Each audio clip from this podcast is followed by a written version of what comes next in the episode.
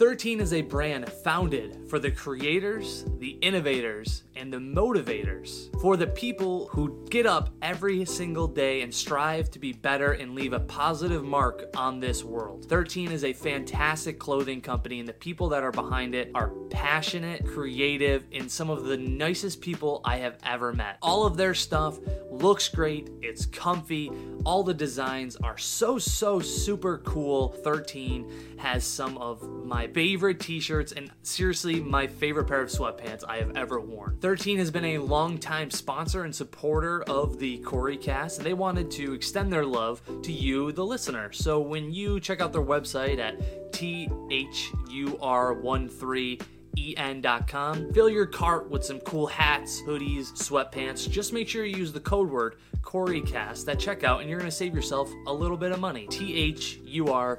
13en.com. Make sure you tell them Cory sent you. My guest today is a local radio show host, Scott Dixon. He is the voice of 95X on your weekday drive from 2 to 7 p.m. When we were promoting the Dungeons and Donations charity event, he welcomed us with open arms to talk about our charity and what we were doing. And I quickly learned that Scott is not only a generous human being, but he's also extremely genuine, which I think is what pulls me to him.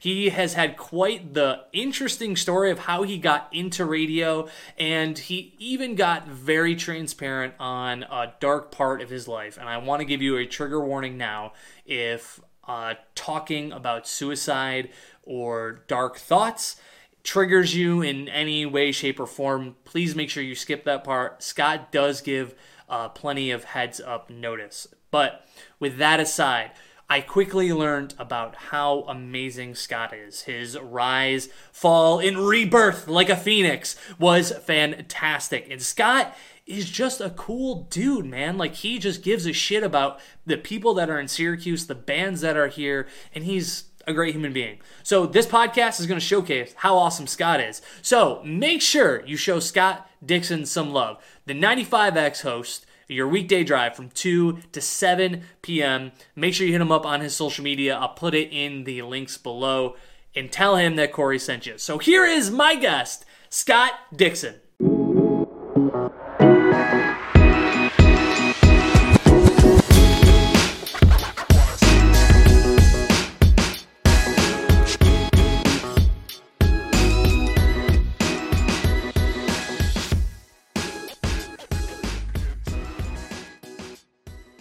Mm. Oh, it's okay. So yeah, like, just so you're aware, I'm fully cognizant. I'm just like, I get enamored by looking at you. And then the screen, like my camera's right My here. camera's there, you- and you're you're over here. yeah, I know, right? It's weird, right? Especially I've got two screens, and I can't figure out how to make it work. one day I, my dream is to to have my own podcast studio where i can like invite people in we don't have to worry about that i can talk to people in person because i feel like those conversations are just way better than yeah, I mean, over if Hot Ones has taught us anything over the years, man, there's there's got to be that personal moment where you're where you're bonding over something in real time. yeah with hot ones is just pain. It's hot a lot of times it's wings and pain. Yeah. dude scott dixon dude the man on 95x i really excited you you're doing this. One because you're a wonderful human being two i love the stuff that you do not only just with 95x but the segments of 95x not just on the air but also like the community cares and all those special little things you do i think it's really really awesome and that's how we connected was when we did our dungeons and donations thing. You were the first one who was like let's talk let's do some stuff and uh we fell in love with you immediately scott Well, I appreciate that. Uh, the food bank is is is very close to my heart and will always be uh, an organization that I support with 100% of everything I have. Um, I mean, for those that don't know me, right? Like I do afternoons on 95X. Uh, I've booked shows for years and years, and we'll touch on that. But I'm going back to that as well. Um, but I grew up on the southwest side of the city with a single mom who wasn't always uh, a great mom. Uh, and we relied in my youth a lot on the Central New York Food Bank and the food pantries that existed on the southwest side of the city that we had access to. Um, and I'll never forget that because I remember being a little kid and like knowing you're poor, right? Like in, in the things you have to do in school, and then being able to go and, and get food from food pantries that are food bank centric, right? That, that are there and taking care of the community. Um, that instilled a few things at me in me at a very early age. Uh, the first was, you know, understanding need, right? Like understanding that like there's classes, right? Like, and, and I mean that in the in the sense of economic classes, Yeah, and that's right. a tough thing to come to is like a five or a six year old. But Yeah, I felt especially like a little kid. yeah, absolutely. Um, and I I felt like it, it dawned on me, you know, after maybe like the third trip to the food pantry that like this is basically saving my mother and I. And I, I- I held on to that memory for so many years. And, um, you know, through my 20s and 30s, I was a wild man who didn't go really out of the way to do much, right? Like if you asked to do a benefit at the club, I was 100% in. If you asked my band to play your benefit, I was in. Do you have anything cool you can donate? Yes. But I wasn't proactive in uh, doing anything for the community at large because I was so focused on the music community. And when I started at 95X in 2012 and found out that there was a relationship there uh, between Cumulus Media and our brands, which are 95X, 93Q, and the Signal Syracuse, um, it kind of it reminded me of being five, six years old Yeah. and in in standing in line for a bag of stuff you know you didn't want but you knew you needed right like there was always like a big block of velveeta type cheese and four boxes of pasta and instant mashed potatoes and powdered milk and you know like all your friends are getting Franken Berry right? Like you know Yeah. like you got to give like your number to the lunch lady so that you get your free lunch. That that stuck with me man. And for me i know how hard it is to be that kid but at the same time it's like without the food bank would he even have that. So for me i i try and jump into everything they do and put my all into it. So in uh stumbling across you guys who were taking something that i thought was very interesting into the charity world which is the role-playing game uh dungeons and dragons and, and, and using your hobby like the the ingenuity to take something that's joyful for you and and monetize it in a way that helps the community to me is like this really endearing thing that I don't think more than maybe two out of 10 people have. So the minute I heard that A, you guys were doing this, B, you're doing it for the food bank, I was all in. I'm very intrigued. Um, you know, I said I was going to to try and dig into the D and D world a little bit, and as far as I got was watching the last season of Stranger Things. So I apologize for not being any more knowledgeable in that world now. But um, yeah you know, like uh, that was the cool thing was like when we were putting this idea together we were like i think if we do a global charity well i just don't think we would get the type of buy-in. And then we're like okay if we do local right there's always there's great organizations like the salvation army meals on wheels all these different places. But to us like the food bank seemed like such a crucial part to central new york. And like I was lucky I never had to experience that. Mike didn't, Dennis didn't, but Dennis being a school teacher has seen those kids who are affected by by the need for food and it's so crazy to me that we're in 2023 and there's still so much food scarcity in Syracuse. It's uh it's heartbreaking. So we were like let's do something that people will genuinely feel like is helping and growing our community. And you've met Lynn, right? Over at the absolutely, Lynn, Oh Lynn my god, isn't she just the most wonderful human being? She's so nice. She definitely is, and uh, you know she's she's done a lot with me in the Instagram live space. We've done podcasts. I've had her on the air. We've hung out at the fair. Um, you know, she's just. Uh, I I think that if she ever wanted to, she could do radio. Yeah, she's great. She's a natural, right? Personality, and she's very well spoken, and uh, I, I, think that she's an integral part of the the successes that they've had since she's been there. Taking nothing away from the entire staff there, because uh, working that nonprofit world is, is a, a difficult life to. That's a grind. Into, right, like it's a lot of hard work that is emotional on a multitude of levels and it, it, it doesn't pay what a corporate job or a private owned business pays. But like you know i say it about radio all the time too is it's like a, a, lot of times you can get paid by being able to like exercise your passion. And those people at the food bank are very passionate about what they do. Oh yeah. Um, and man i'm i'm so stoked that everything that we've done over the last few years with the the online uh, piece, and then doing the the radiothon every year, and uh, they do the the telethon as well, where we go out and answer the phones and, and, and talk to people in the community, right? And you know, I've I've done the demonstration a bunch of times, but like five dollars literally buys a TV tray's worth of food for a family. Yeah. Like for crazy for a, a, a single mom and a kid that five bucks feeds them for two full days. Yeah.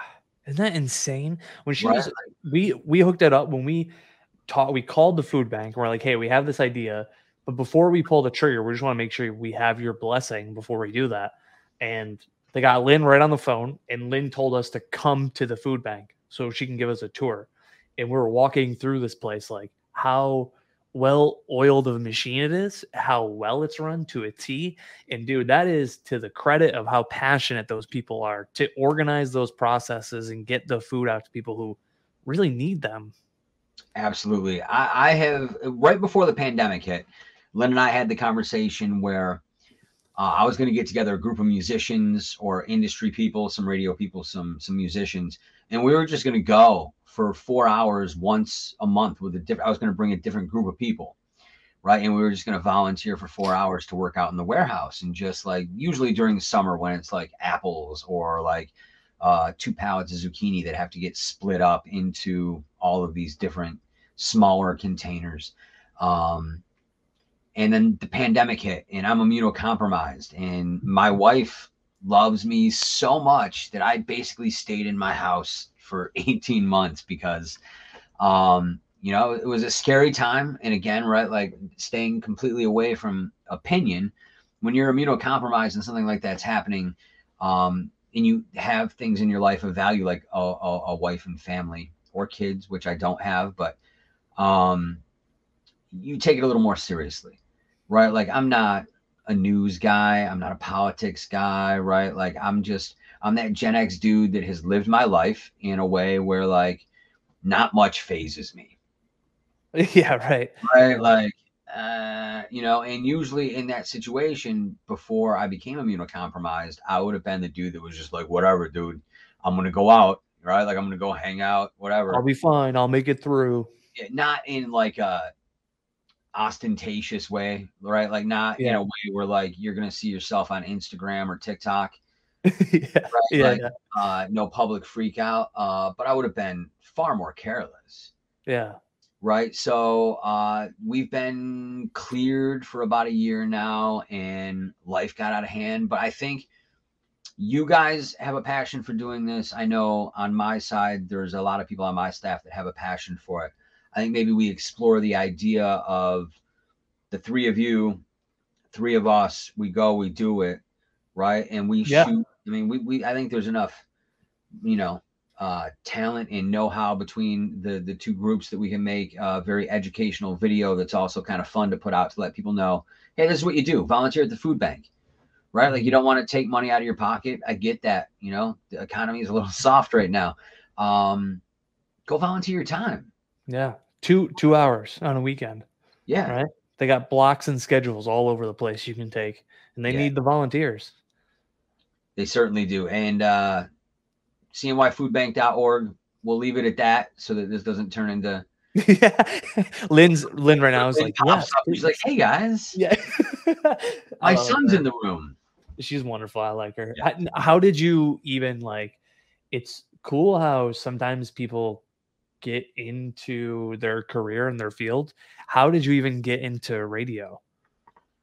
That is actually a fun story. Um, so flashback, I'm running Bridge Street Music Hall, which is now a Tracy Equipment Warehouse on 290 out by the old Doug's Fish Fry.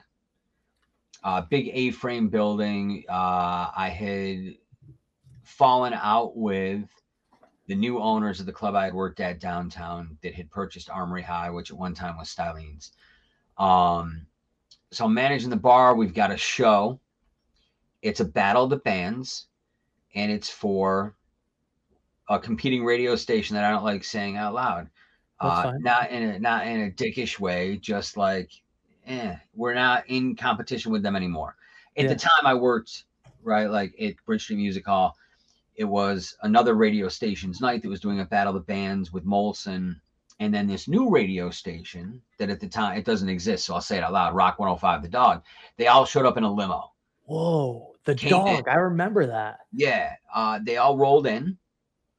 And uh, I immediately went and addressed it as the dude that ran the club of like, hey, it's the other station's night, right? Like, this is kind of rude. And they're like, we just want to watch some bands and uh, we just want to drink at the bar right? Like, you know, we just all happen to be wearing the shirt. And it's like, I, I gave them credit for having the balls to do that. Yeah. Right. Like when you call yourself the lunatic fringe of American FM, because that was that was their slogan. And you do that the first week that you go on the air, unless somebody from that other station says kick them out, you're welcome here. Your money's good. Yeah. um, so I go back to bartending, running around, doing changeovers, and I go back in the back room. I don't know cups, whatever we had to go get, and I hear Scorch on the PA system from the stage on mic.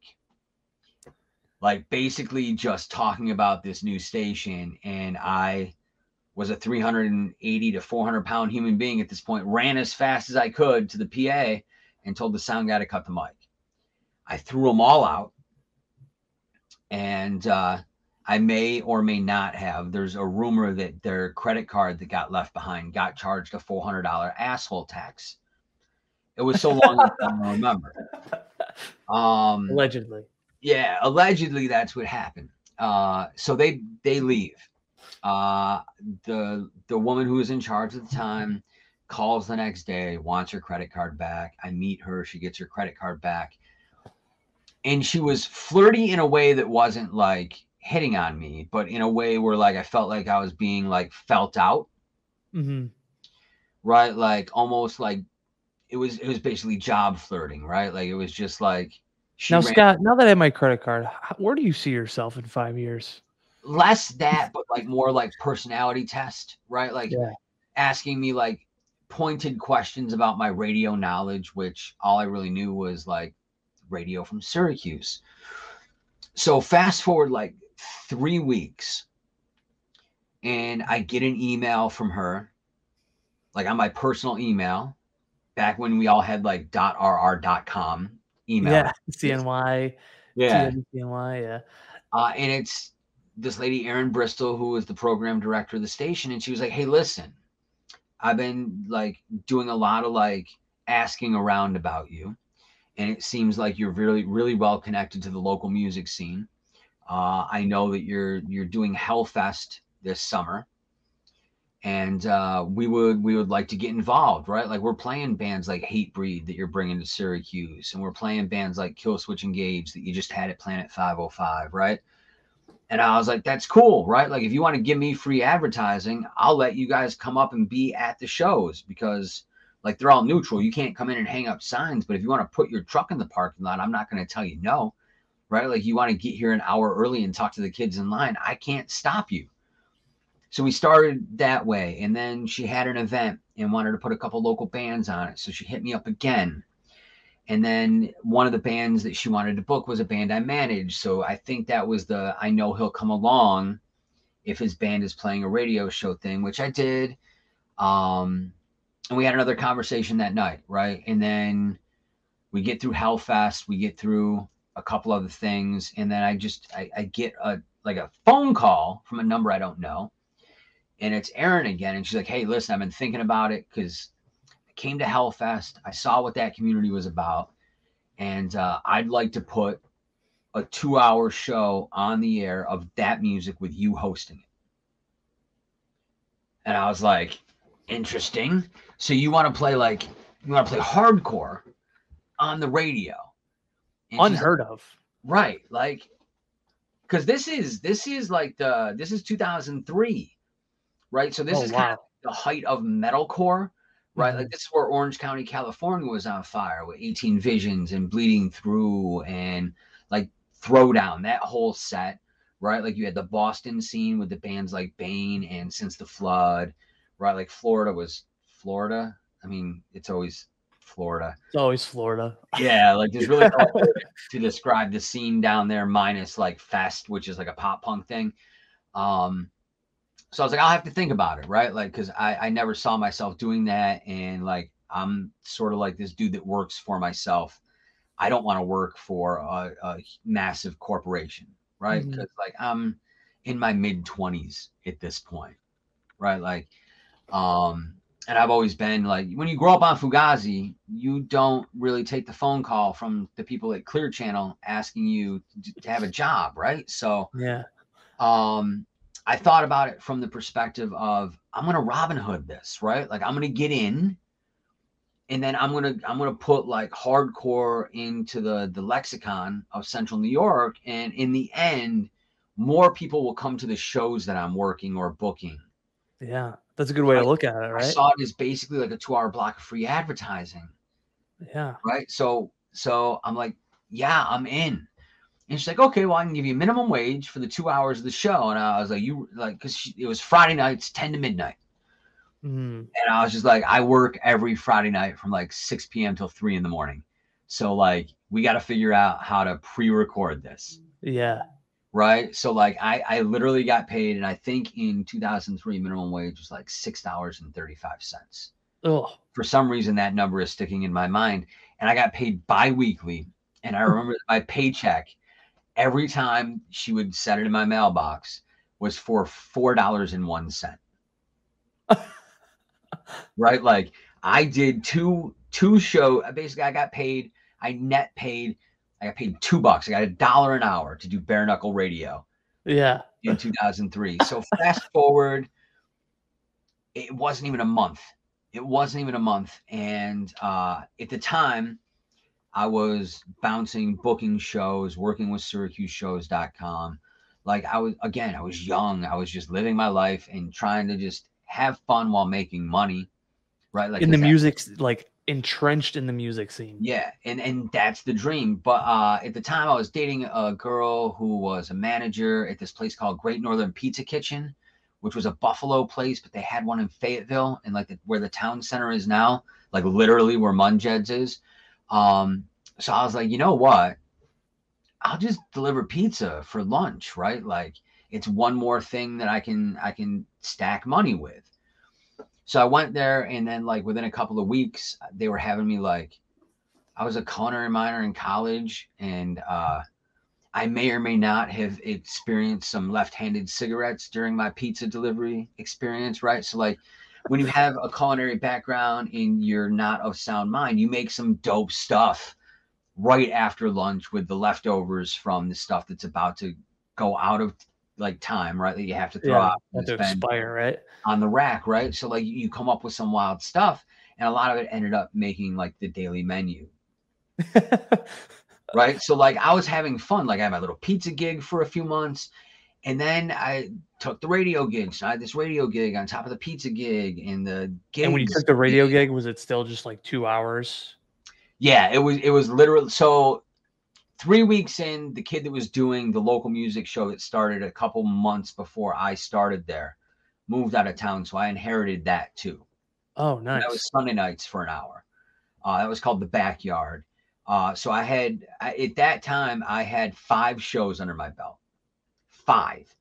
I had filled in on nights via the recorder once, and then I was on live a couple of times with Scorch in the afternoon, just having a conversation like this. right?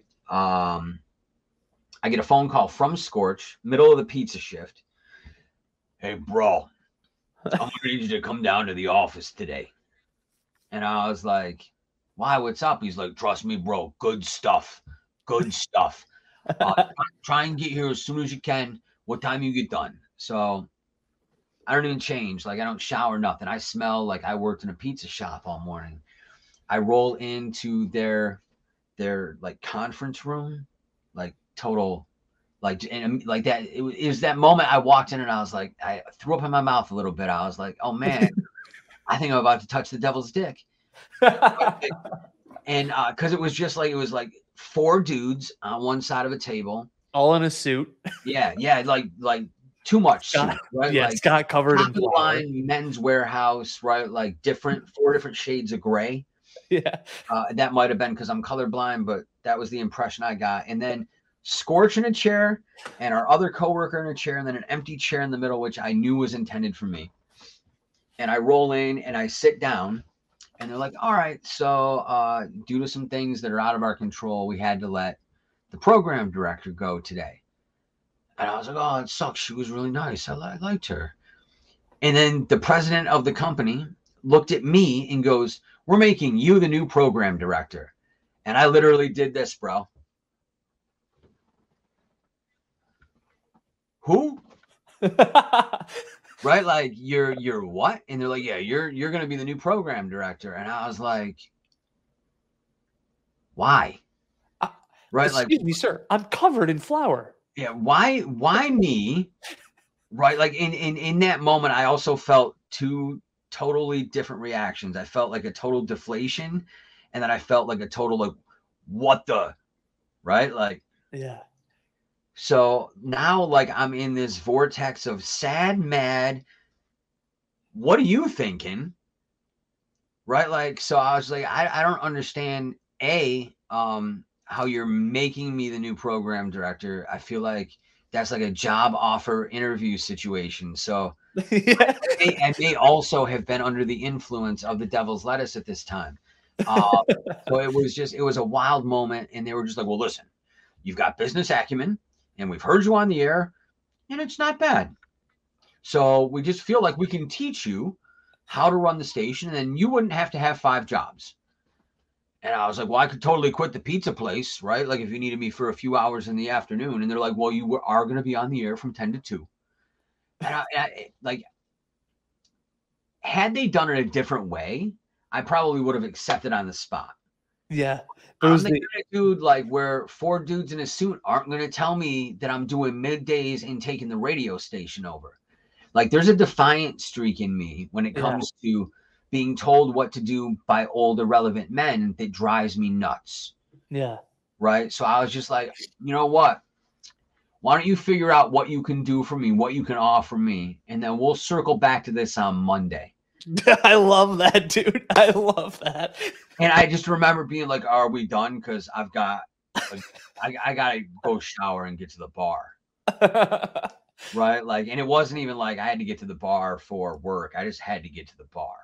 yeah. right? Yeah. It Yeah. was late enough in the day that like I'm done with this. Yeah. Um, and I, obviously I took the gig, which was It's amazing. it was a nightmare, dude. Right? Like I fell ass backwards into radio in the weirdest possible way. Zero Yeah. experience. My I have a bachelor's degree in marketing with a minor in culinary arts.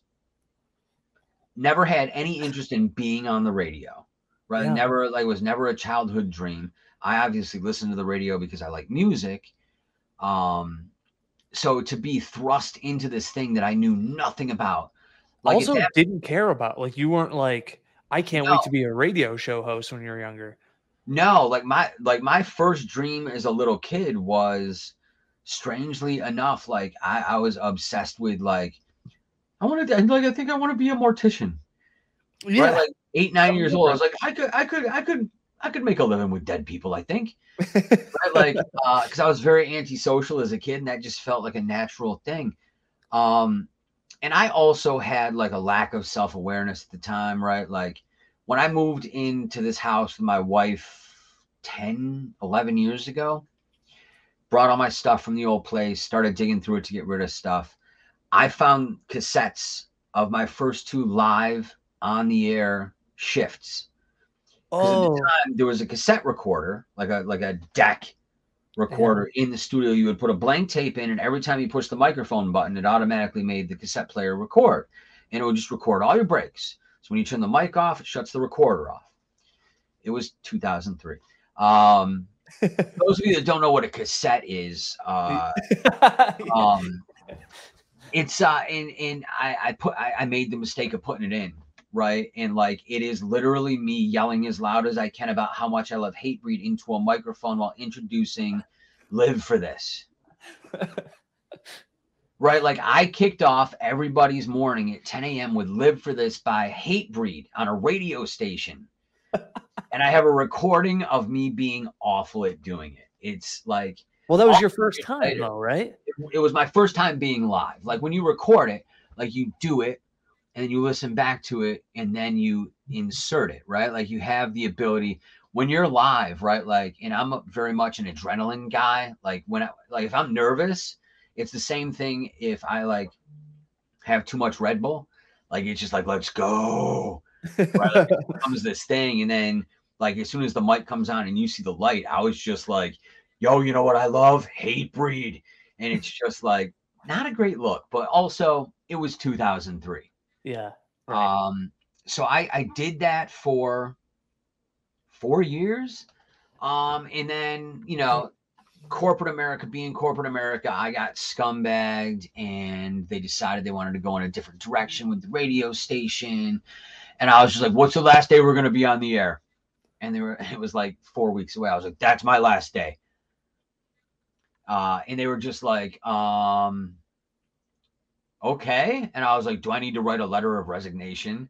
And they're mm-hmm. like, yeah. And I literally remember going into my office, grabbing a piece of paper off of my printer and writing, I quit on date. Scott Dixon. And then literally just signed my name. And I just walked back and I set it on their desk. And I was like, we good? we good here?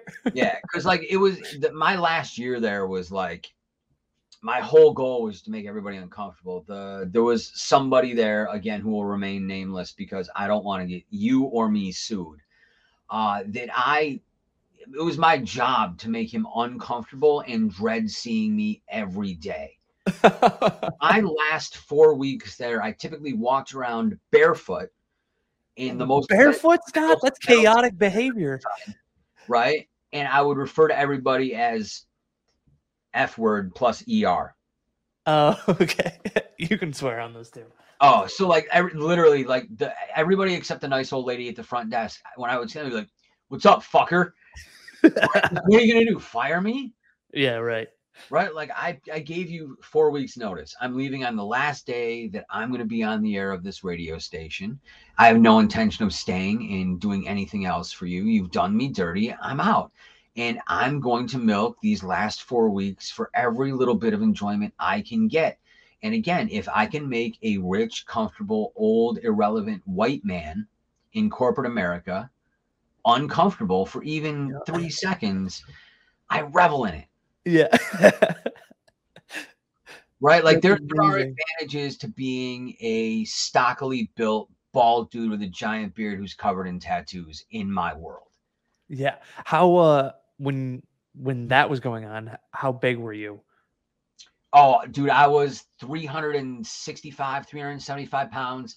And at the time, I also did the big Van Vader haircut and grew the horns in on the side because that's where the hair grows. Yes. Right? Like, so I was like, I, I have to be the most like alpha So dickhead I can be.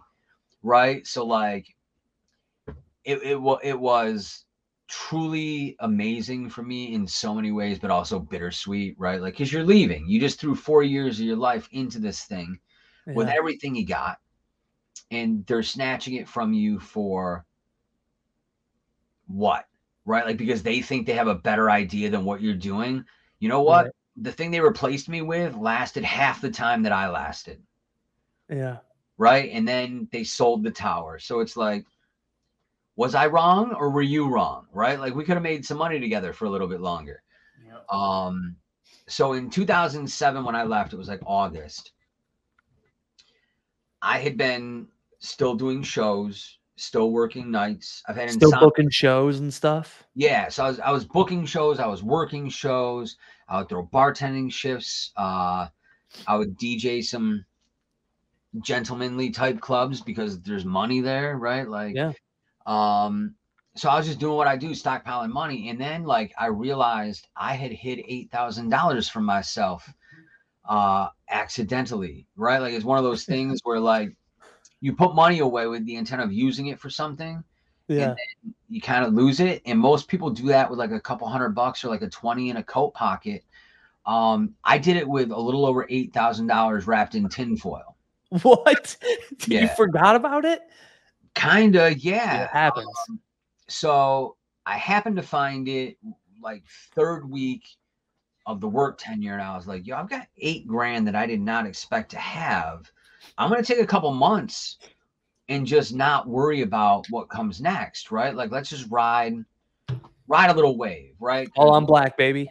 yeah, we had done Hellfest had had you know kind of come and gone, and the hardcore scene was in like this.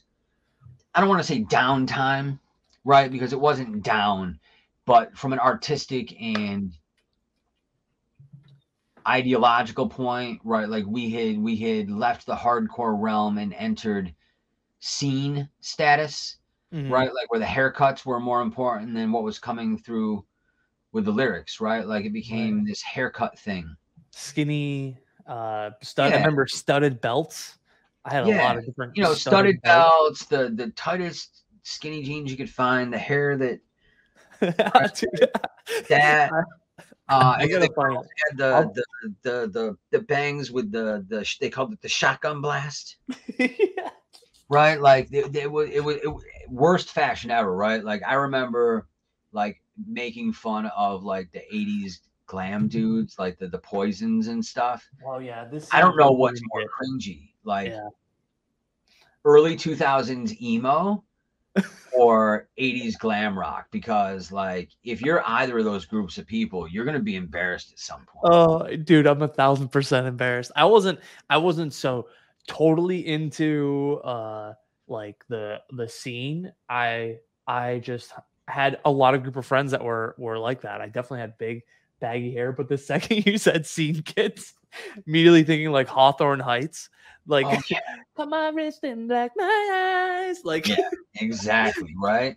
Like every band that reunited for We Were Young last year.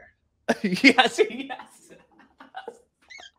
Yeah, and it's Exactly. weird, right? Because like you're you're a lot younger than me, but like you're gonna. I- One thing that I will tell you, younger people, is that like when they tell you that as you get older, time goes quicker. That is one true fact, right? Like because 2003 does not feel 20 years ago. It does not feel like 20 years ago I started my radio journey, or that we had done the biggest Hellfest to date, or right? Like we had like almost 40 sold out shows in 20 in, in 2003. Um, it feels like a couple of years ago, Yeah, right? Like the, the same way that it doesn't feel like it was three years ago that the pandemic started, right? Like that first month of the pandemic felt like it took two years. And now Dude, in it so long. it feels like it was a few months ago, Yeah. Yep. right? Like, so your time perception in this modulation that we all live in gets really skewed as you get older. So enjoy every minute is the best advice I can give you. Soak if you're Amen. feeling joy, if you're truly happy in a moment, literally stop, soak it in, and take a mental picture. Because otherwise, you're going to end up like me with like Swiss cheese for a memory, where like, like you have to get people to give you like three clues to even jar something loose and you go and then half the time you lie and you're just like oh i, I do i do remember that that was I great I do remember. I just don't want you to repeat yourself a fourth and fifth time. yeah man it, it's uh, but yeah for for for you younger set man by the time when you hit so when you hit 30 it's like you're driving up the ramp on 81 right like you're not quite on 81 you're not really going but you're ready to go Mhm. And then when you hit 40, you're merging. You're in the right lane and you're going probably 65, realistically, probably 70. When you hit 45, you're just like, I think I should probably hang out in the middle lane, keep it at 72, not get a ticket. yeah. Right. And then I'm I'm 49, man, and I feel like yesterday was 2020. Right. Like yeah. if, if you told me like yesterday was New Year's Eve 2020, I'd be like, that that checks out. Yep. yeah. Meanwhile, here we are. It, it's like May, almost May of 2023. Um, you know, like there's that that line in the office that I'm not going to say right, but it's just like uh, you don't realize they were the good old times. Yeah. Right? So you're out of in the moment. The yeah. good old times, right? Yeah. So like truly one of the things that I, I would encourage everybody to do, like that's what the pandemic taught me, right? And I learned that strangely from all people of Vance Joy, where it's like every once in a while just stop and look up. And it, it was eye opening to the fact that like, man, I've been I've been non because at the time of the pandemic, that was my ninth year at 95X, and I realized like, where did those nine years go? Because all I do is yeah, like things like we're doing now is like a fun thing to do, but for the most part, I just stare at two screens for 10 hours a day and talk for 15 seconds at a time, four times an hour, five hours a day. Yeah. Right. Like so it's um goes so quick yeah so to, to to to take to take that mindful advice and look up and i know that he intended phone as the intended look up from but like it's it's a good reminder for me to to like like on a day like today i literally like i did a break and i was like i would like to go outside and i went and did the mental math on the three songs and i was like i have 11 minutes and i'm going to go stand in the sun today i'm going to yeah. feel the sun on my face I'm going to breathe clean air mm. and I'm going to go back and be a better version of myself. And it happened and I was stoked. Yeah. And then you become a better version of yourself on air. And I we went off on a on a COVID tangent, but you were talking about how you were coming back to 95X, right? After you had left. How long were you have you guys parted ways for before you came back? No, no, no. Uh, I started at 95X in 2012. It's been continual since then. Oh, okay. Gotcha. Rock 105 The Dog, 2003, 2007. Okay. In that interim, I did all the stuff that I always do and then a few extra things, right? Okay. Like, you know, booking shows, bouncing, bartending. Uh, 2000, late 2008, 2009, I joined the Lost Horizon team full time. Oh, nice. I probably saw you at a couple shows and didn't even realize. I was a much, much larger human being with a much smaller beard at the time.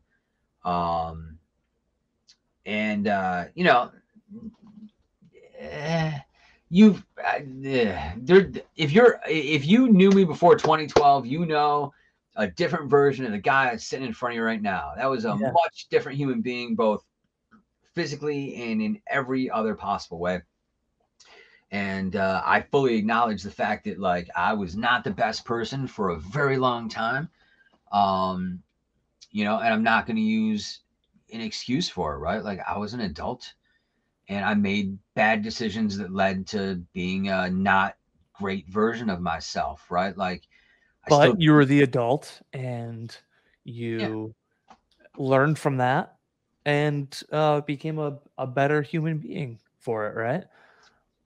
We hope so. Like my goal, is, so. my goal is to be better tomorrow than I was today, in yeah. even an incremental way, both in my career and as a man, right? Like, and I don't mean that in the antiquated, like I'm a man, right? Like it's not like the the quote unquote toxic masculinity. It's just like I come from a generation where right? Like, and again, like cancel me for it if you want, but I think that there are certain things that if you have the same mindset that I do and you're a man and you acknowledge that, that it's not about gender, it's about a set of standards that you set for yourself and the people you let into your life. Right? Like it, it's it's big things like you never put your hands on a woman. Right? Like I think that's right. like a, a standard thing right? Like it's, you know, you are a stand up person for your friends.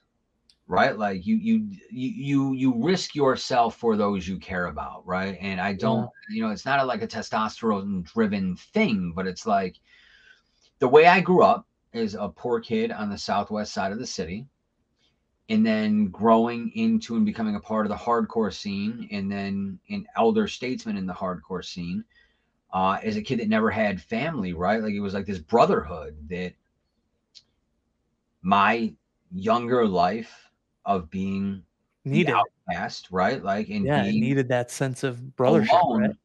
Right. I mean, I, I, I essentially, for the for the most part, raised myself from the age of eight, and got emancipated at the age of fifteen, and have been on my own ever since. You know, I've lived with girlfriends, whatever. Obviously, my wife and I live together and have for the last eleven years. Um, but like, again, right? Like, I'm not saying my life has been harder than anybody else's because I'm very fortunate, right? It's just we're all an accumulation of the things we've experienced. Right? Like the person you are now, you would not be had one thing in your past changed because it alters the path. Right? Like, and that's not any sort of, again, right? Like, uh, in addition to not being political or any of that, right? Like I'm also not like a religious dude in in any way. I'm not anti-religion. I'm not for religion. I'm very much a hey, listen, if you want to live your life and it doesn't affect me or others in a negative way, you should be able to do that thing. Right? Like I'm all for whatever it is that you want to do as long as you do it for you and it doesn't harm other people right? Like I'm an open-minded guy, right? Like I understand that we're all different, weird people, right? We're all weird. There's all no, weirdos. Every single one of us have something that we're self-conscious about that just occurs in every other human being, right? And it makes us weird. And some of us are awkward in different ways, right? It's right like the the the sooner you come to the acceptance of that i think the, the the easier you're going is the better your life is right? And i am i am an accumulation of everything good or bad that's happened to me. Most of those bad things were transpired by a poor upbringing and bad decisions in my uh, younger adult years. And you know like i don't know that i would have had that aha moment to go hey man you're a piece of shit and you should probably stop being a piece of shit, right? Like, because, like, the, the thing I'll say is I never went out of my way in the ways that I do now for anything other than the music scene, right? Like, I would, I, right? I, had to be music for you to step out of your lane. Yeah, and, and I would always help anybody that needed it, right? Like as long as you were a good person, but I was never proactive about it. And it wasn't until I had near death experiences and a multitude of health problems that we talked about off camera that is well documented. Like there's a podcast at 95x.com in the on demand section. If you want the whole story, go enjoy it. It's kind of gross. Just know that. Um, it's also got a trigger warning on it, just so you know, read the trigger warning. Um, you realize coming so close to death how much of your life you've pissed away Mm. Right. Like, and for me, it was on nonsense. Right. Like alcohol, eating like garbage. Right. Like just all of these very self indulgent, toxic behaviors made me who I was. And it's like, okay, well, why, why? Right? Like, why were you relying on alcohol? And it was, well, you know, like, and again, right? Like, I feel like this is a therapy session. Uh, but like, not at all, not at all. You know, like my my mother had me in the car for two different DWI related accidents under the age of eight years old. Oh, right, like so that's a that's a core memory that you compartmentalize and you shove down. Right, like it, it's it's very easy to put that in a corner of your mind that you don't look at until you are 15 and stealing cases of beer from your retail job every single time you work right? Mm-hmm. like because you're emancipated at 15 and the manager never comes out of his office and it's 1988 and there's no cameras you know cameras right? Mm-hmm. like so like oh take the garbage out. Cool. I'm also going to take this case of beer and set it by the dumpster and grab it before i leave right? Like when you have access to when it when you had that aha moment do you remember where you were? Oh, um, Was it when you uh, were in the hospital, or was it? No, prior it to was. Well, again, uh, I'll I'll give the trigger warning now, right? Like I was in such a bad place that first day in the hospital, 2011, full pancreatic failure. We're four months in. They got no answers. Um, I've literally flatlined twice, and I had just had enough. Right. So like they have a PICC line, which is the thing they put into the crease in your elbow. It's a long line, goes up your arm, across your chest, and into your left aorta. It's how they give you medication, nutrition, and uh, antibiotics. Oh wow. So I had a little Jeopardy buzzer that I could push to get liquid pain medication, which was fentanyl, Yeah. which we've all heard plenty about in the news, right? Yeah. So, um, no matter how many times you push the button, you only get the medicine every six minutes. Yeah. But when you when you lay there for four months, you know, with this thing in your hand, it just becomes like a Six. uh, six. Six. well, no, it, it's more of like the the fidget spinner, right? Like it's in your hand. Oh. yeah, it's yeah. in your hand. You play with it, right? Right. Um, so like I I had decided I had enough. I told them that the the Jeopardy thing wasn't enough, and that I would need additional pain medication to manage the pain I was in. And then they would bring the pills in, and I would just like fake take it, and I stockpiled enough that I figured would be dunzo, right? Like, obviously, there's something so wrong with me that they can't figure it out that I'm going to die anyway. So I'm going to go on my terms because I'm very much a my terms guy, right? So, like, I stockpile all these pills, and the aha moment was um, my girlfriend at the time, who was actually my ex girlfriend at the time, had brought me an iPod. And the only three things she put on it, because they were the only three things she could find in my iTunes that she knew I listened to a lot. Uh, there was a Manchester Orchestra album called uh, Mean Everything to Nothing. Uh, there was the first Onicon, the Burning River record, but it was all like one track because I had kind of like ripped it in a weird way. So it wasn't, so it was like an hour and six minutes long, just one track but there was also like Silver Sun Pickup Swoon on there. And there, man, there was something about being in an opiate haze, listening to your favorite band's favorite album, and finally getting it for the first time, right? Like, in I've been fortunate through my radio career to have this conversation with both Brian and Nikki from Silver Sun Pickups, right? Like, I made Nikki cry on the phone one time, telling her the story of like, hey, I tried to kill myself to your music one time. It was awesome, right? Yeah. Like, and then you explain everything, and then I got to meet them, and then they came and played a show for us. It's been like this weird full circle moment, and, and strangely, um, man, it's it's very weird to accept the fact that like the the day we had them play in Syracuse happened to be the exact day, like nine years later, Wow. um, the day it happened. Right? Wow. Weird how life works. Yeah. Um, but I remember the the moment being having, and I'm not going to say how many or what, right? Because I'm not trying to perpetuate any of that. But I had what I thought was my final cocktail, and I just remember in the moment, right? Like I and, I don't know why it, it was the thing that made me go, "What are you doing, dipshit?" Uh, there's a line in a song. It says, "There's a vulture perching right off screen." right? So like I'm in a hospital bed, I'm loaded on fentanyl with a fistful of pills and the intent to take them all. And I hear there's a vulture perching right off screen. And I looked over and it was like the one nurse that I didn't hate.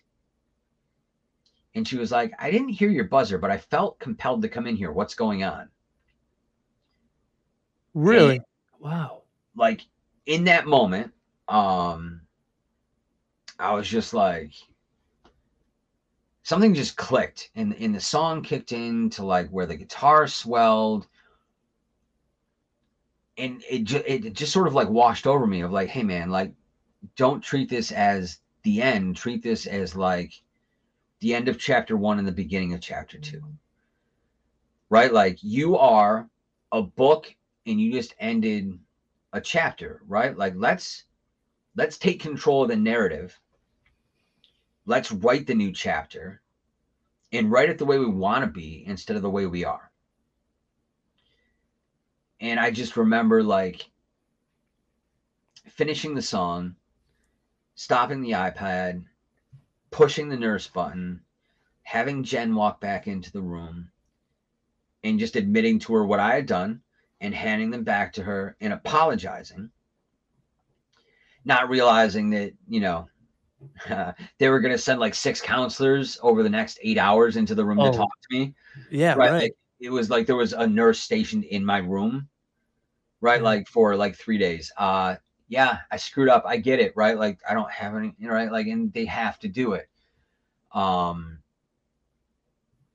but yeah, like there, there was some sort of weird mystical magic that occurred in that moment, and whether it was real or imagined, a figment of a fentanyl fever dream, right? Like it doesn't matter what it was, it, it happened in my consciousness, and it was the point where I realized, like, I don't have to be the aggressive and somewhat violent alcoholic bouncer that books shows and like has to do things the way we've always done them. It's like, how about this, man? Like, how about like we just decide that we're to be better, right? Like, because coming out of this, I, I'm I'm not able to drink. I haven't had a drop of alcohol since July seventh, two thousand eleven, right? Like that's coming from somebody that drank two bottles of tequila every day.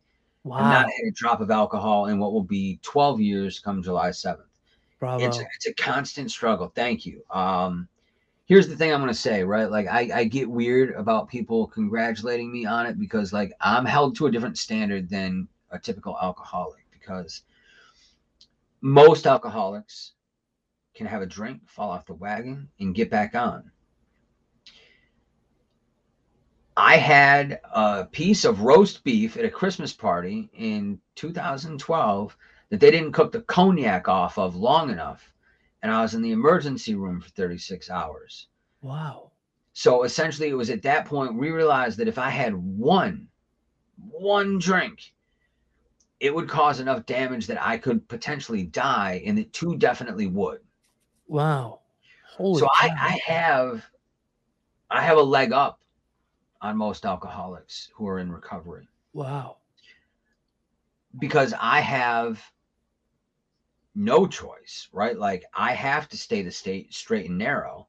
Where like I've used up all my chances, and, and that's sort of where I've put my mind to it. It's like, bro, you had hundreds of chances to do what they're doing over the course of your adult life, and you chose not to do it until you ruined your body.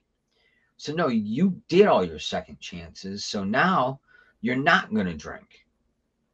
This right? is it, Like- Scott. This is your last chance. I feel like I feel lucky that I'm at this point, and I know that that's kind of like a, a not the right state of mind to have, right? I know that I'm lucky because again, I've used all of those options and I've changed my life enough that there is zero temptation anymore. I I don't care about drinking. The thing that that gets me to this day and thank you whoever uh there's zero alcohol beer now so dude i like I, i'm living my best life Yeah, right. You just get to drink the Heineken Zeros, right?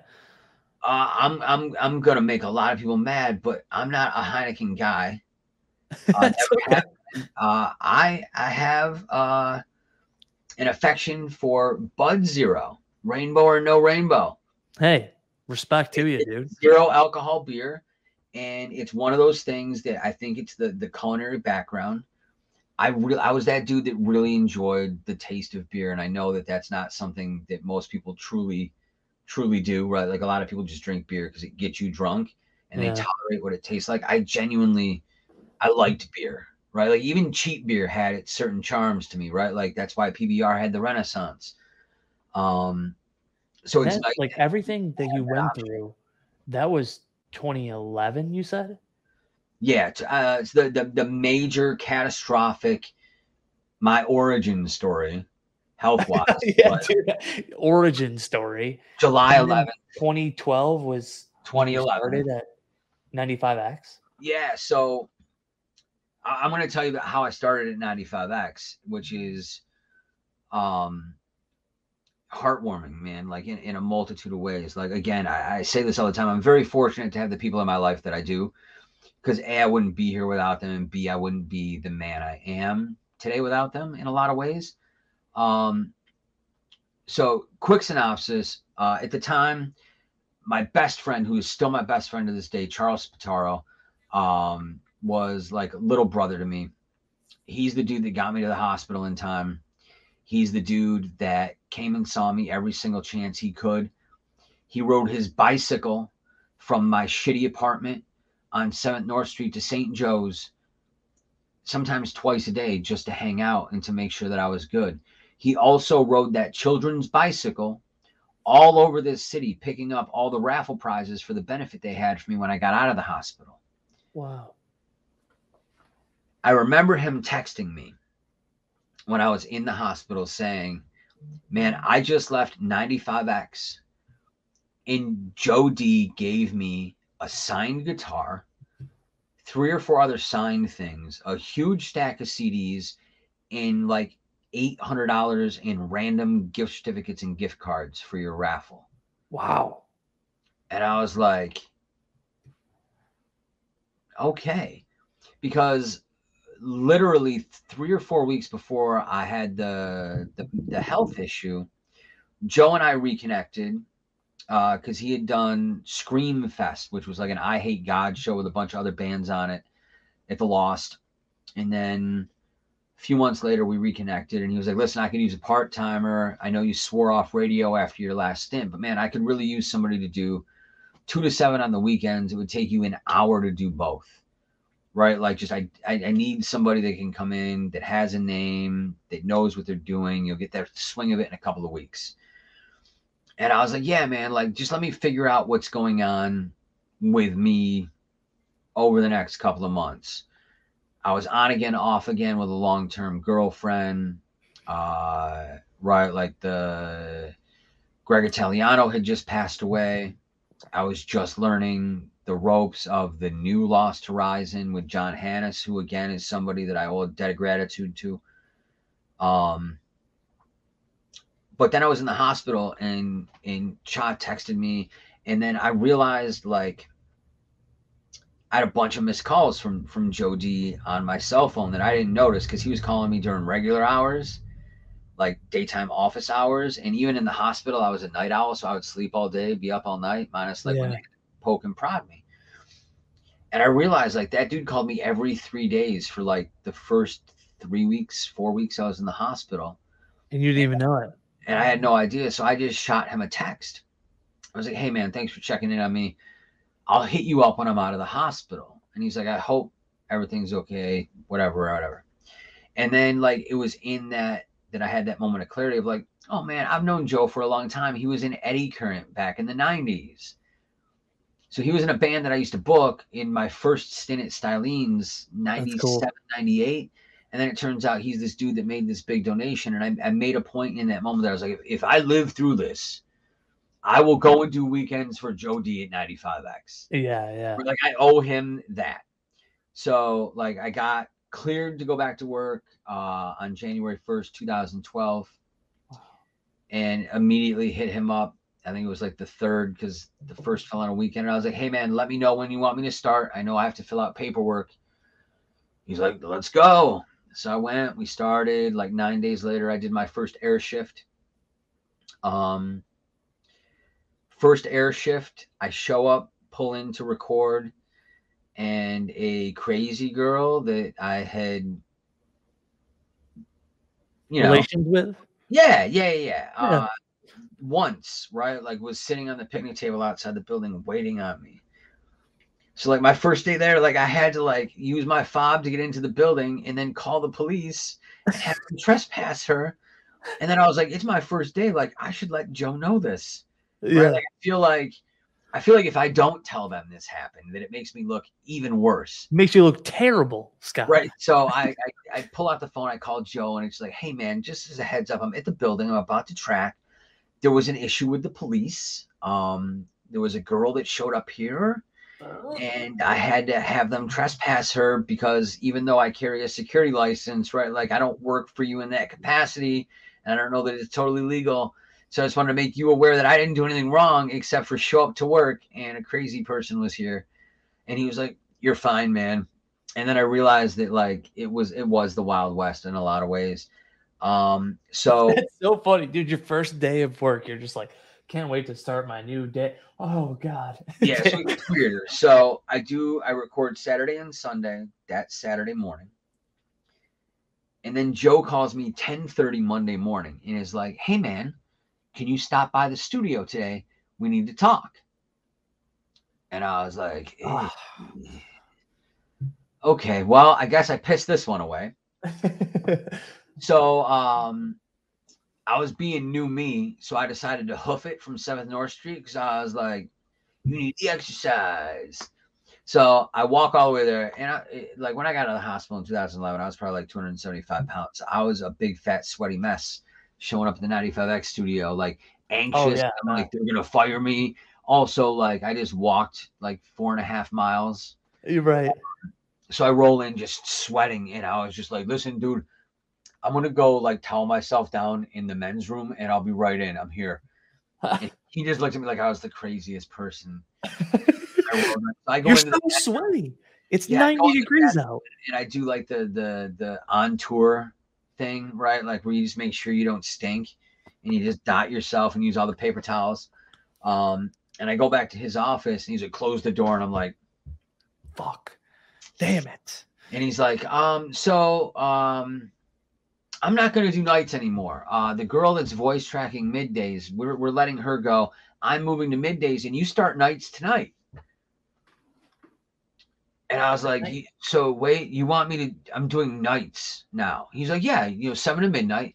Instead of just doing Saturday and Sunday from two to seven, you're gonna do Saturday, Sunday, two to seven, and Monday through Friday, two to seven. Uh, I can give you eight hours. Like I'll pay you eight hours worth of work for seven hours worth of work. It's the best I can do. But hey, man, like you know, like I know you're still booking shows, so just mention them. And I was like, all right, man, like you need to give me a local music show. Give me a local music show Thursday nights at 11. And I, I'm on, dude. Like, I don't want to start the local music show right away. Like, I am totally cool with waiting, right? Like, planning it out, making it work. I was like, but that, those are my conditions. You want me to do this? I want the 11 p.m. hour on Thursday night to be all local music. Oh, nice. And he went and asked, and because he was just the assistant program director, which is my position now at the time, he went and got permission, and we were in. Uh, Wow. So I, I did nights that night, and I did nights for four years. Got moved to afternoon drive seven years ago, right after the switch from butt rock to alternative, and um, you know it's been um, it's been good, man. Like we've been Dude, able what a what a journey from start to finish you've had, dude. It's a wild ride and an unsuspecting journey into radio. dude a lot of people tell me i should write a book but i don't i don't want to write a book right like so i just i do podcasts all the time right like because it, it's way easier for me to tell the story than have to like to write it out because me Yeah. in this setting it is pretty natural right like i feel like i'm a good conversationalist i spent a lot of time you know amping up my vocabulary because i've done this it, right? with stuff for a really long time right like Yeah. you know, like flip me over, I'm done on this side. And then when you flip it over, it's like, let's learn a bunch of new words and integrate them to our vocabulary. Um, but it's just, it's one of those things, right? Like in origin story on that, uh, my high school principal who hated me told me that uh, I was not articulate uh, after I had gotten into a fist fight in the 10th grade. And I looked up what articulate meant and I was like, I'm gonna prove this dude wrong. And then in uh, my junior year, I got into another fist fight, and he told me that I was never going to amount to anything. So, hi, Mr. O'Donnell. Look what has happened. Um, Who's laughing now, dude? yeah, You got glad I researched Dixon on the radios now. Who's who's Oh, not? yeah. You know, like, and and again, man, like, I understand that radio is not what it once was. I'm very fortunate to still be a part of it and uh, doing something that doesn't require me to sit in a cubicle, wear a name tag, or deal with the public a whole lot, right? Like, um, you know, and I'm also not one to like blow smoke up my own ass or run down my list of accolades, but I will I will simply say that like like anything else in life, I feel like I am successful within the world of radio based off of relationships and perspective, right? Like I'm one of the only people in radio that has seen every side of the music industry, right? Like yeah, I- that's a good point, dude. I'm thinking like no one else has got the flip side of booking shows, booking venues, and managing bands too. Like and being in bands, being the being in bands. I've tour managed bands in the past. Um, Damn, dude. you know, like I, I've touched every side of this industry. So like I always approach things in the nightclub setting where we would do whatever, right? Like I treat them the way I would want to be treated if I was them. If I'm that touring band that's coming to the club, and it'd be great if you were friendly and helpful. So I try to be friendly and helpful, right? Like I always treat people the exact same way they treat me if I don't know them, right? So like in radio, the general consensus is that when you go do a radio show, you get treated like shit. And I'm not going to say that that's true or false, um, but I, I will say that there is an awful lot of lack for the artists in the radio world. Um, I think that given the fact that songs have become a commodity and not standalone pieces of art, which is what they are intended for, and there's this competitive nature in the awards world and for reaching number one and like all these other things like it, it just kind of like sucks the life and passion out of a lot of things um But you, it might have sucked the life and passion, but you're still a passionate guy. You're still loving the music that you get to play and be a part of. i think a big part of that is because i'm a i'm granted and allowed access to a lot of things that a lot of people in my industry aren't and it's because right like i treat everybody with respect. I'm honest when i talk to bands about their art like in the instagram space in the zoom space right? Like i don't feign uh enthusiasm. I don't pull punches. Like i'm not going to tell you i adore something if i don't. Like if you go back and watch one of the almost 200 interviews i've done in the last three years like you can tell when i really do like the artist and you can tell when i'm trying to be a journalist and talking to somebody that i'm either not knowledgeable about or not a fan of.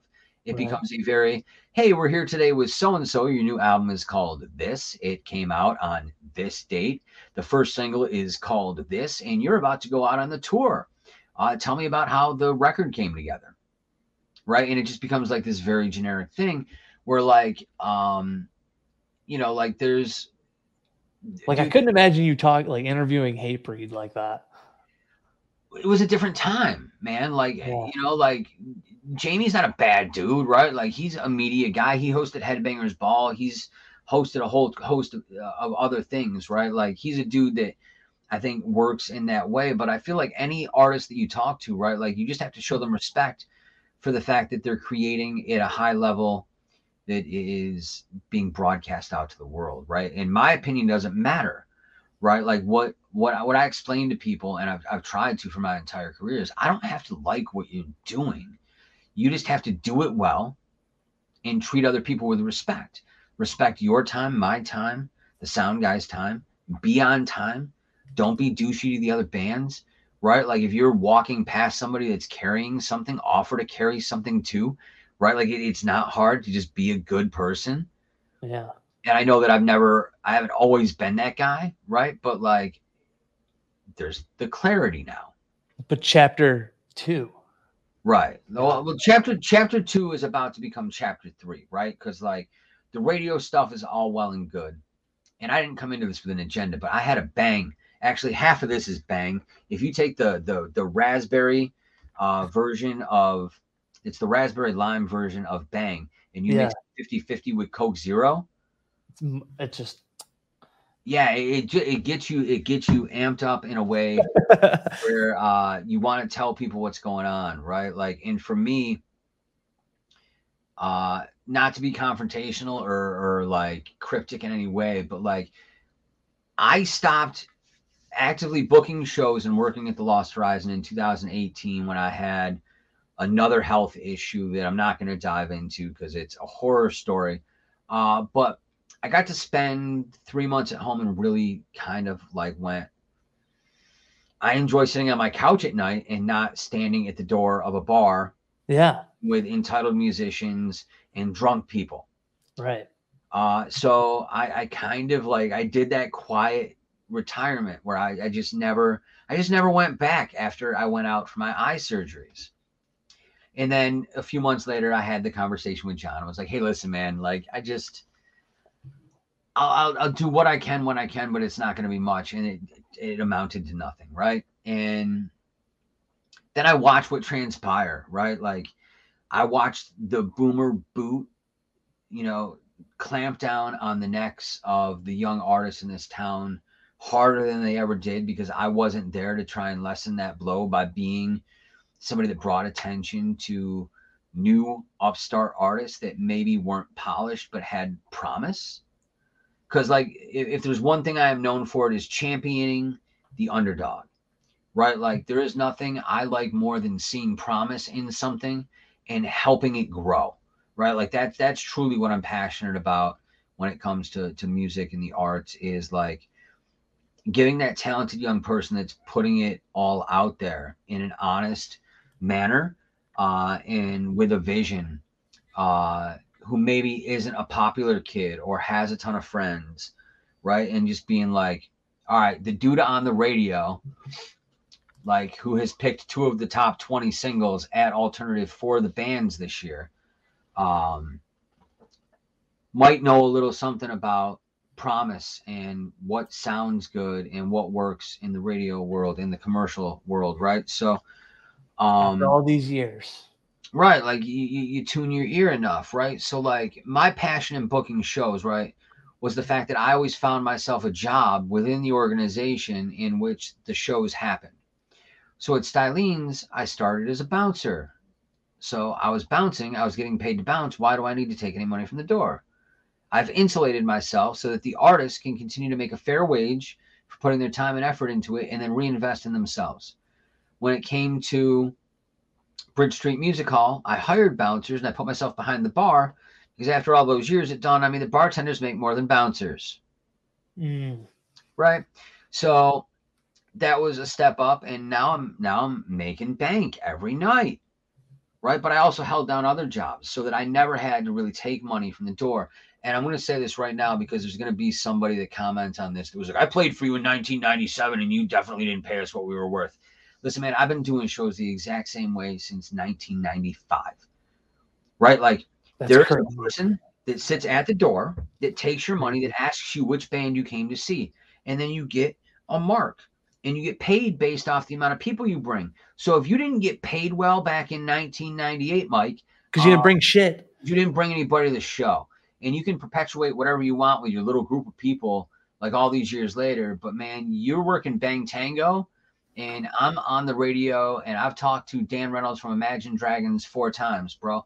Like and again like i'm not saying that for clout but it's just like the dude that's complaining about 1998 is working with a band from 1986 and like you know dan reynolds does maybe 10 interviews and the dude in market 101 in syracuse got one of those 10 based off of merit, right? Like, because they know that I'm not going to ask Dan about his ex wife or, right, like anything that, like, is going to. Right. You're to ask him stuff about his, what's I'm going on. Tell me about, like, hey, man, like, this new record is dope and it sounds so much different than the last record, but it definitely sounds like the next record. Talk to me about your process, right? Because it's very rare that somebody in my world wants to actually talk about the art, right? Like, here's, like David Cross does the absolute best morning show radio bit ever. Find it on YouTube or TikTok because it, it's there in multitude, right? Where it's like, hey, everybody, welcome to the Dick and Fart Show. And today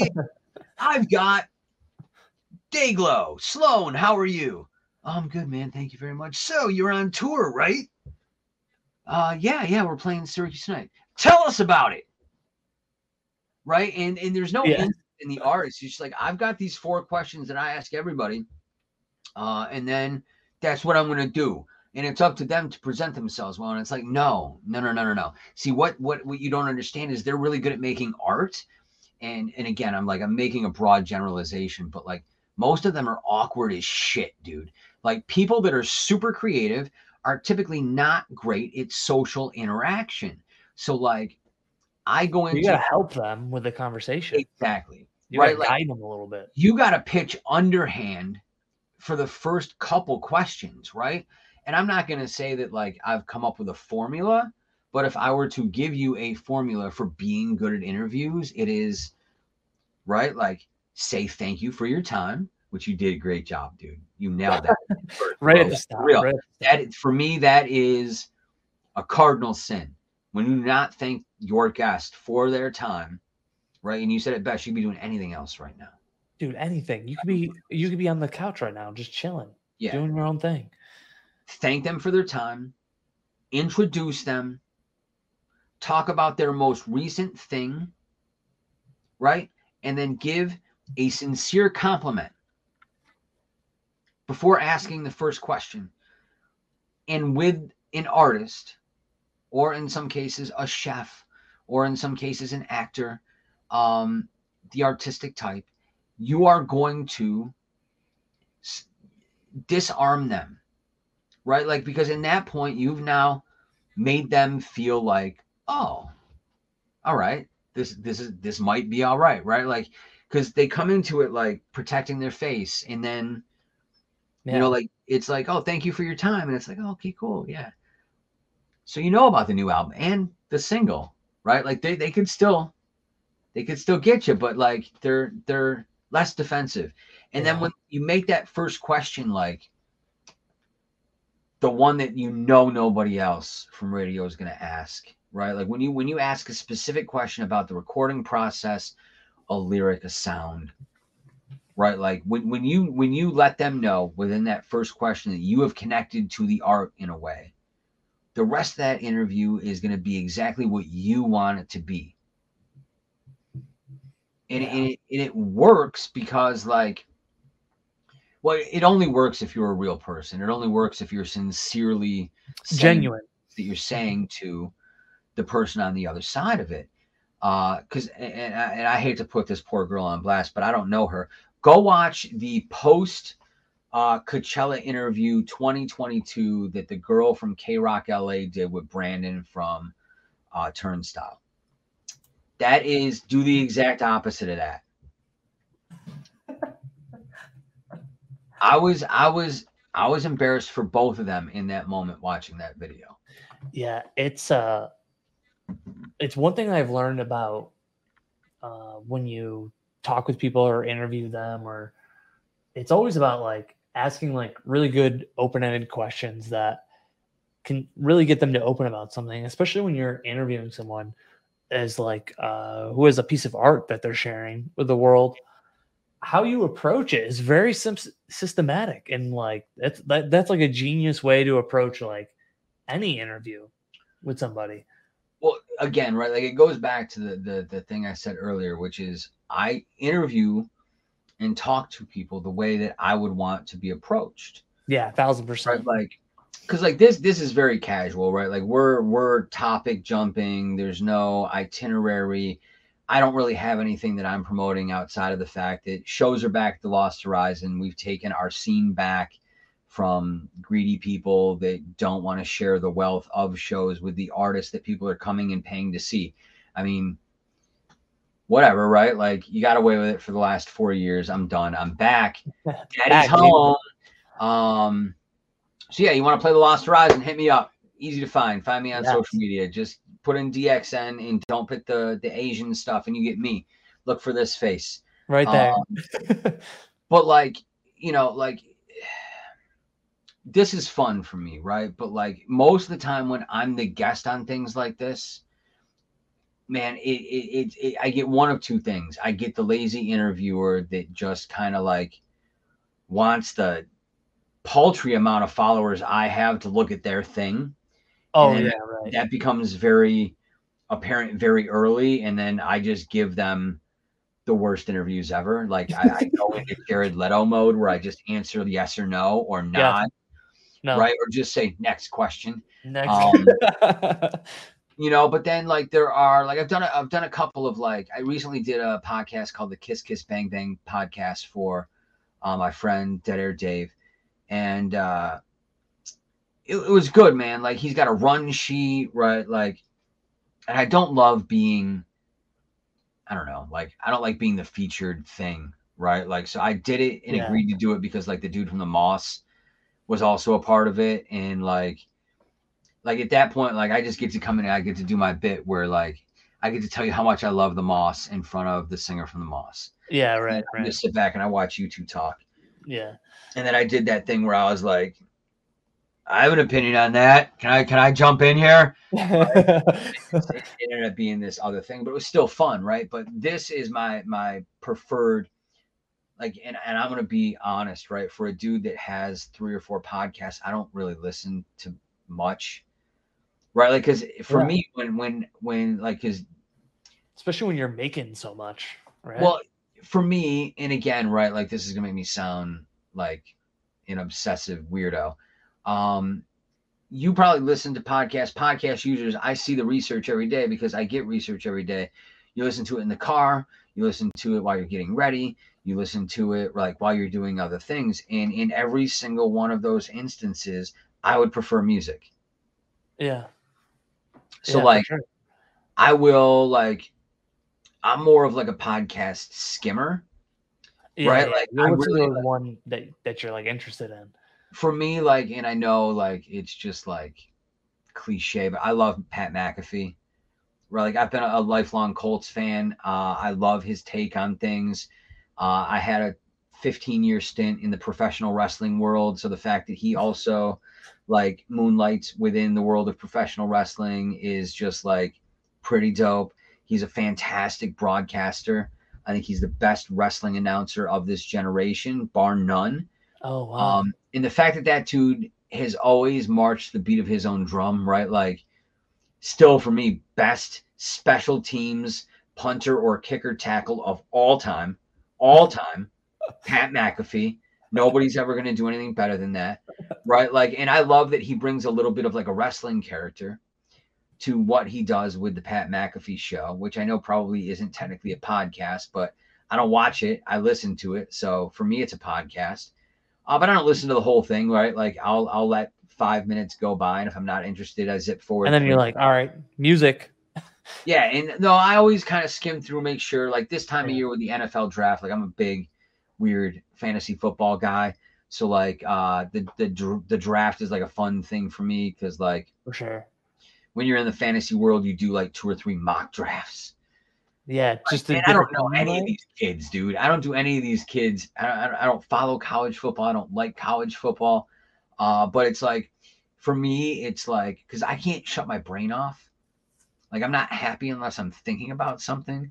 Like, I lull myself to sleep these last couple of weeks doing like mock drafts in my head because I memorized who had the top 10 just doing the roster.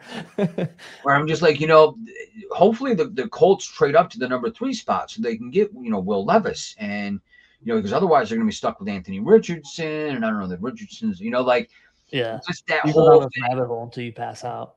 Yeah essentially that that's that's me every night right like when when we had 2cw active and running like i would do like fantasy booking our 2cw roster in my head is my nighttime routine right like uh, i also do that hey man you've got a $1 million budget book a festival for you right and i'll just be like okay well All right, let's do it. headliner would probably be about $150000 Yeah, yeah. And then most you go down the rabbit hole.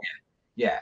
Um, but yeah, I mean, it, it's just McAfee. McAfee's my guy. I don't listen to a lot of podcasts. I don't listen to my own podcasts. It is very rare.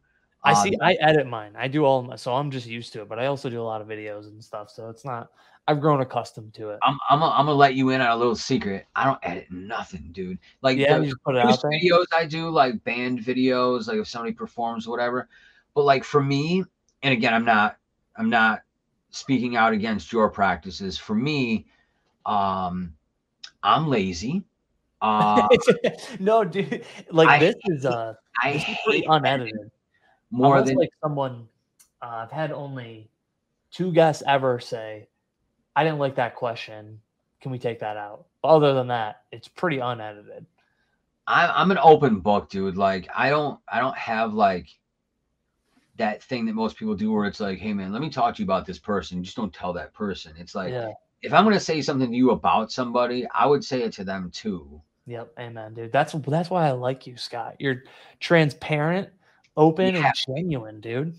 Thank you. That I, those are like uh, three of the words I have tattooed in kanji on my leg. If we're being 100% honest, yeah, I got that tattooed on me like it's probably 19 or 20. I was Hell obsessed yeah, with dude. Japanese culture and totally ignorant.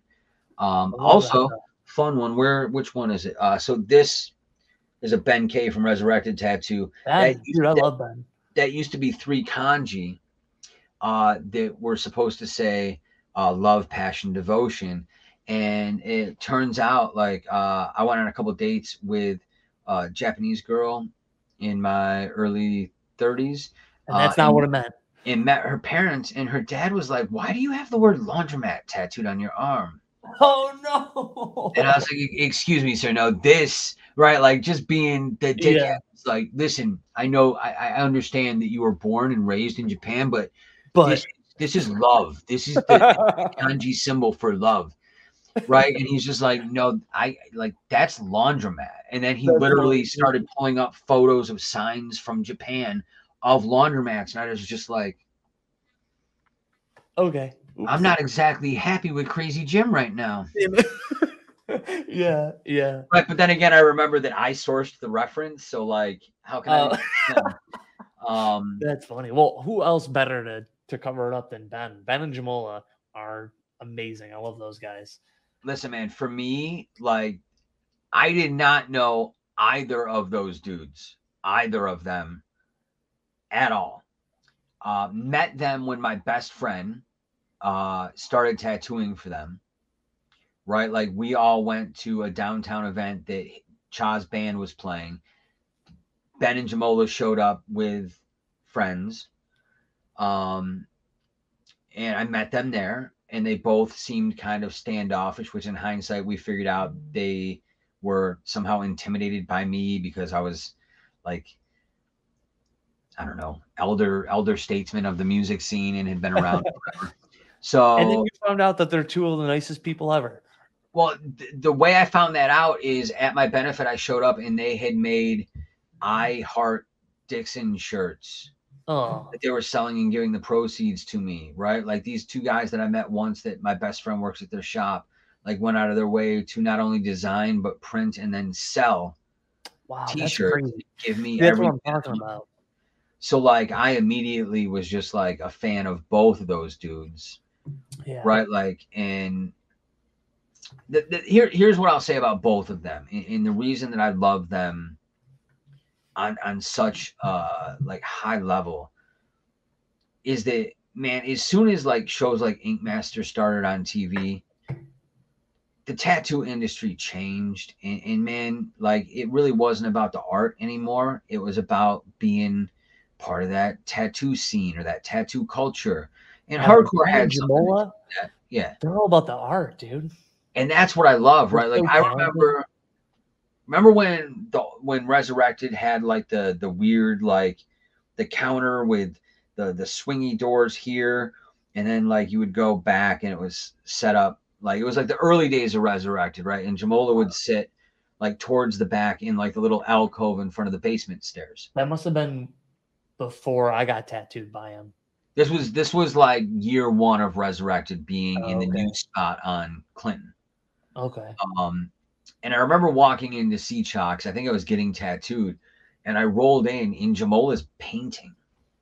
Yeah, Like, I know it's cool. He's yeah. This little tattoo drawing cubby. He's got like a little like 11 by 17 or 11 by 7. Like it was like this long skinny thing. And I just remember him like painstakingly like looking at it and then looking at his palette Yeah.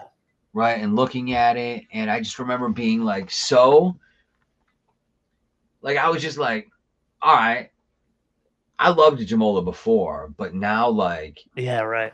Now. wow right Yeah. and then and it's funny i feel like even if he gets mad at me for this my best friend if he gets mad at me for this whatever we've definitely had bigger fights than this. I remember we lived together before i met my wife and he came home. He's like man fucking ben and jamola want me to start painting more. And i was like dude do you not understand that that means they see something in you and they're encouraging your artistic vision to expand out beyond you tracing shit redrawing it and then tattooing it on somebody, right? Like Yeah. they see what in in you, what I see in you, right? Like as like the the dude that's become your like official mentor, right? Like this is a good thing that some some older guys are seeing the same thing in you that I am. It, Fresh it- perspective. yeah, it enforces my already high opinion of you. And I remember him being pissy about it, right? And then finally like succumbing to it, doing it, and then really finding himself in it. Right? Like, and then, you know, I had to do a thing where I pulled Ben aside and I was like, yo, thanks for doing that. Right? Like he's actually painting Yeah. without the the the the whole reason being you told him to Right. right like my boss just told me i had to paint more Now they saw something in them. right Yeah. right or like in, in That's such a cool story.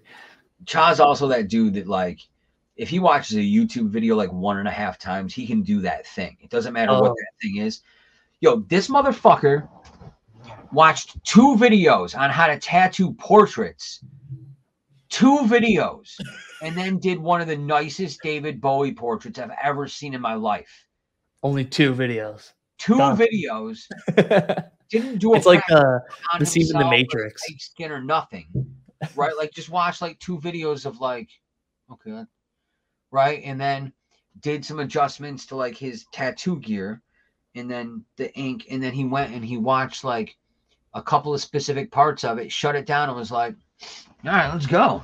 And then did it. And i was Yeah. just like that's the uh it's like the Matrix. He, pl- he plugged in the floppy disk and downloaded all of his info.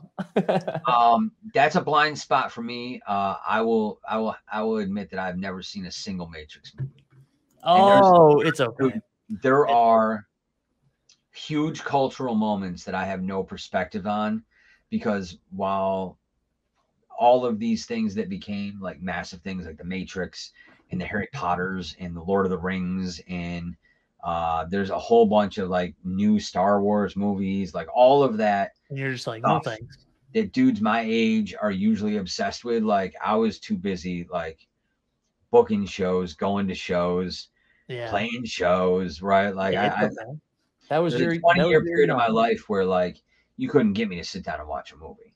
Yeah, because you Right. just want to be moving, dude. You're a guy that's Yeah. got to move. Well, dang. Absolutely, dude. Dude, I feel like wow, I'm. Can you I, believe this, dude? Hour and a half has flown by already.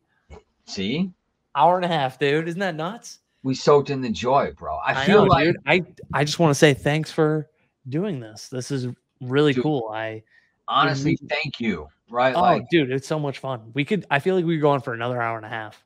well, tell you what, right? Like, let's um, let's reconnect soonish, like maybe Yeah. mid May, right? Let's let's let's see what period of summer your schedule and radio schedule match up, so we can go set a date to go help with the food bank. Yeah, that'd be great. within that we'll produce another piece of content Yeah. and then after we get through the volunteering the content release we'll we'll circle back and we'll do this again but we'll do it with you as the guest All right. Yeah, I'm here for it. Right? And then we'll we'll we'll juxtapose because like the the thing that intrigues me about you man is um you remind me of of me in the context of that you have this sort of renaissance man vibe to you right? Like i love young people like yourself. No for real man like because um it's impressive to me that you're a young professional who is successful who uh for everything i see is a fantastic husband and father Oh man. right? With the the passion for the martial arts that you have right? For your charitable contributions your mindfulness of that the relationships you have with your close friends and colleagues.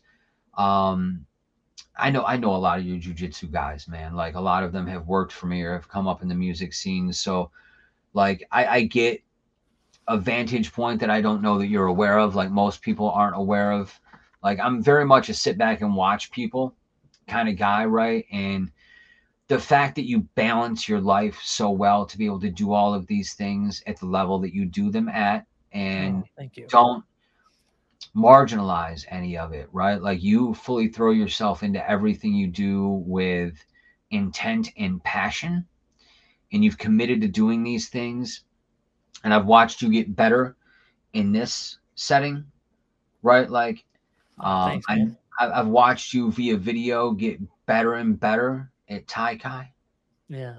Thanks, right? man. Like um, you're somebody that uh, I wish I was more like at your age, right? Like um, it, it's it, it's it's good for me as somebody who, for a little while, kind of gave up on younger people based on my personal experiences.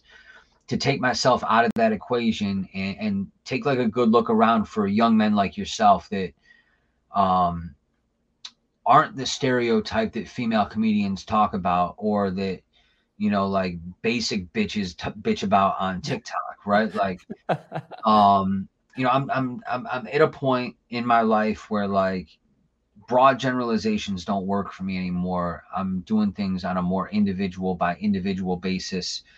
And Cory uh heartfelt man you're an impressive young man to me. And uh, i respect the hell out of you. And i know that you are bound to uh, continue on this path to do really good things. And like I know that you have a head on your shoulders where you do these things because you enjoy doing these things and you don't have this expectation that you're going to be famous from it. And man, God, if we're, if we're being if we're being honest, I hope I hope you are, right? Because you're a very earnest and sincere young man with an excellent point of view, uh, who works hard and throws himself fully into everything, and that's a rare thing. Not only in the context of a young person your age, but in society as a whole. I think that a lot of people spend too much time with one foot in and one foot out, and you are a two foot motherfucker in a multitude of ways. And man, I respect the hell out of your hustle. Damn. You're gonna go make me cry happy tears, dude. Thank you for those. Those were very kind, kind words. I I appreciate you, Scott. You're wonderful. I appreciate you, sir. Just Yeah. keep doing what you're doing, and I'll tell you the same thing that I tell everybody that I have conversations like this with. Um, instead of uh, instead of thanking me or extending like a, a debt of gratitude, just pay it forward. And I know that you're a dude that's already doing that, so I don't need to ask that, but I do want to put that out into the world, right? Like, um, man, I have booked almost 4,000 shows in my life. I have played over 750 different bands on 95X in the last 11 years. And I know that um, some people take that for granted, right? Like, but I know that there are people that that means the world to. And it's moments like this that give me an opportunity to say, you know, like, you're welcome. So, like, stop saying thank you and thank me by doing it for somebody that can take value from you passing along the thing that I gave to you. Right? Like and and ultimately I think that's how we as a society stop imploding and, and start becoming a community because ultimately it, it's great to have a close-knit circle of friends, but how much better would it be if the ideals that we held, the people who were close to us, we held everybody to, right? And and I, I don't know that that's a hard thing to do, right? I think that if we take our group of friends and expand that to a broad part of an art scene, and then from that art scene to the community as a whole, and from the community to the the metro community, right, like the mm-hmm. suburbs, um, that if if we do that and we're just kind to each other and mindful, and we can all sort of make a point to be more self aware that society could be better. And instead of like public freak out videos of quote unquote Karens on TikTok, maybe like, you know, share one of the 95X Cares videos and let's help get a dog adopted. Or maybe, you know, instead of going through the coffee drive through and spending $9 on a coffee that you more than likely spill half of on the rest of the trip to work, like maybe just maybe just Venmo that money to the food bank or rip off one of those tabs at Wegmans every time you check out because it's less than three dollars and that feeds one person for an entire day right like think about like dude i've got more than four dollars worth of change in the cup holder of my car Yeah. Right like so that means that almost probably everybody does because i've found that i am fairly pedantic as it pertains to other human beings uh, well, right in line Like, what if we all just did that, right? Like, I think I just had an idea that I'm not going to share right now because we're, we're going to talk about it. Like, not, yeah, we're gonna. not for the It's world. a beautiful way. It's a beautiful way to end a podcast. We can Yeah, leave we- people on the hook. You led me down the path to an idea, sir. All right. Well, we'll be hush hush, and we're gonna talk about it off air, ladies and gentlemen. Scott Dixon. Thank you very much. I can hear your thunderous applause in my imagination.